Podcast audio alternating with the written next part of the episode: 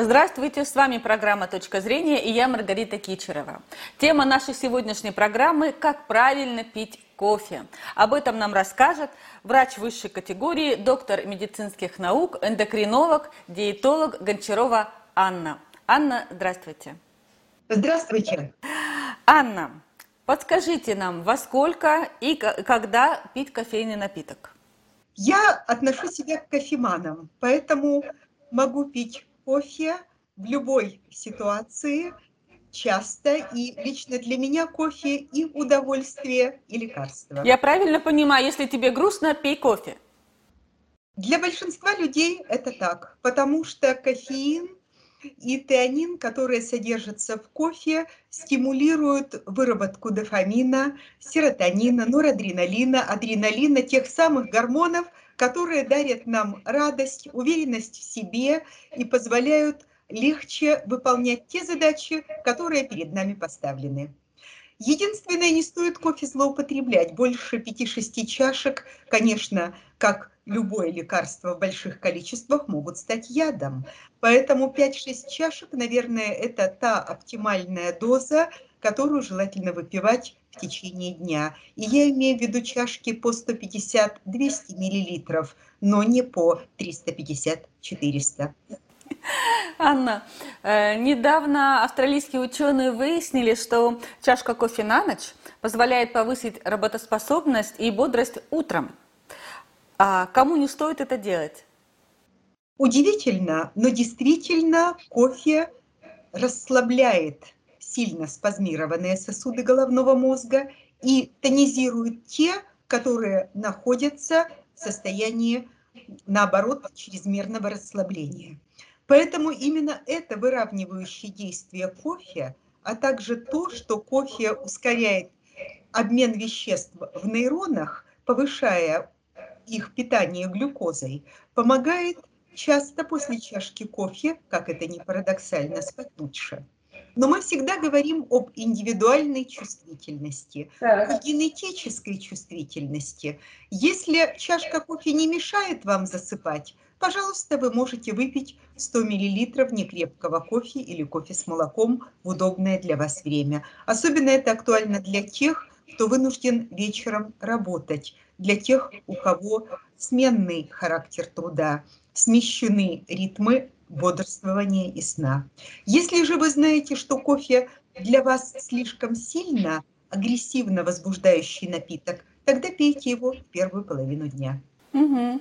А почему рекомендуют пить кофе параллельно со стаканом воды? Кофе активизирует метаболизм на 12%, ускоряя его от исходного уровня.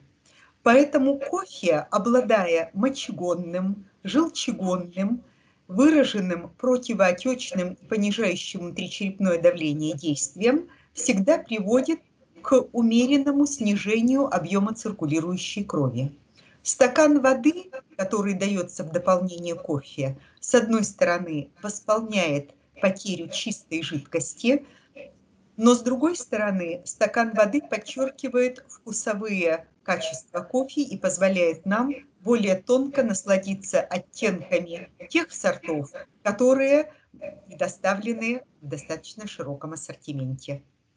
А, Анна, а есть ли ограничения по здоровью при приеме кофейного напитка? Убедительно доказано, что кофе – это лекарство. Как я уже говорила, препятствие развитию болезни Альцгеймера в возрасте старше 65 лет для тех, кто пьет хотя бы две чашки кофе в день, почти на 60%. Это серьезные цифры. Уменьшение заболеваемости циррозом печени почти на 15%. Это каждый четвертый человек. Серьезные цифры. Кофе защищает от онкологических заболеваний. Спорно, но есть данные, что кофе препятствует развитию сахарного диабета второго типа. Кофе – известный жиросжигатель, повышающий работоспособность при физических нагрузках.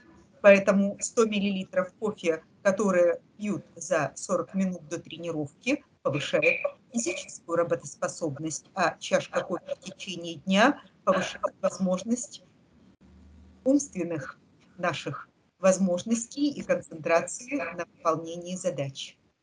Поэтому все эти многогранные вещи и объясняют, почему мы в большинстве своем любим кофе. Как правило, рекомендуют пить не больше пяти чашек в день. А вот в какое время и в каком сочетании выбирайте сами. Главное, чтобы вы получили от этого удовольствие. Если пить больше 6-8 чашек объемом 200 мл кофе в день, то возможно сухость во рту, легкое подтапливание за счет чрезмерного желчегонного эффекта и повышения кислотности желудочно-кишечного тракта.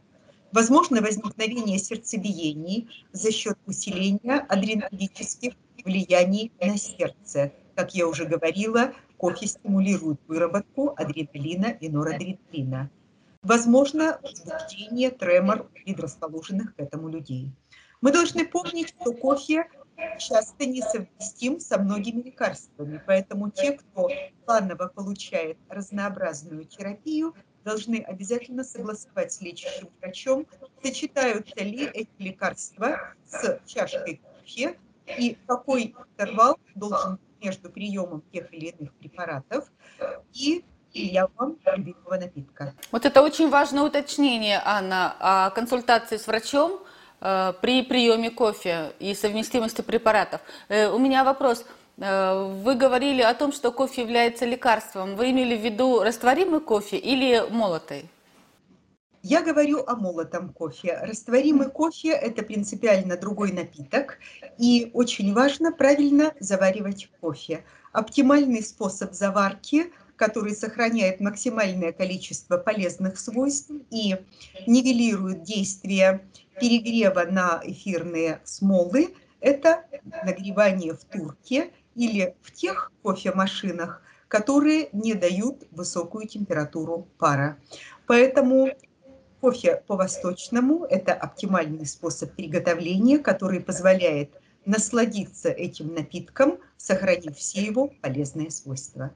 На Востоке говорят, что отрицательное действие кофе нивелирует всего два финика, поэтому кофе с сухофруктами – это та классика, о которой мы говорим. Действительно, количество микроэлементов в сухофруктах, которые подают кофе вместе с орехами, с медом, с сырами, полностью нивелирует якобы способность кофе чуть сильнее вымывать кальций из организма за счет его мочегонного эффекта. Но мы не пьем кофе в том количестве, чтобы он оказал влияние на кальциевый обмен. Скорее, это миф, который периодически встречается в разнообразной прессе, но не имеет никаких доказательных моментов. Поэтому, если вы хотите уточнить этот момент, то сочетайте кофе с сырами, с орехами, с сухофруктами или кофе с молоком. И последний вопрос, Анна. Возможно ли похудеть с помощью кофе? Да. Черный кофе 0 килокалорий. А вот кофе, содержащие напитки на основе молока, в том числе и альтернативного, тем более сиропа, имеют достаточно высокий колораж. И я бы приравняла колораж чашки латте к тарелке супа. Поэтому, если вы хотите использовать кофе как компонент оздоровления организма, как компонент программ по снижению веса, то пейте черный кофе, возможно, с сахарозаменителем стевии или сукралозой, но не используйте никакие добавки. Спасибо, Анна. Мои знания всегда для вас. С вами была программа «Точка зрения». Я Маргарита Кичерова и врач высшей категории, диетолог, эндокринолог Гончарова Анна. Всего доброго.